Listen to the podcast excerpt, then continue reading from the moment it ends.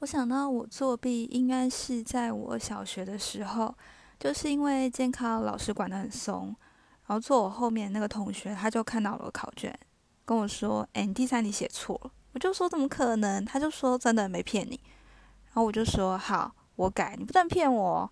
结果考卷发下来的时候，我竟然一百分，让我就 对他露出了有点愧疚的笑容，因为他没有一百哈哈。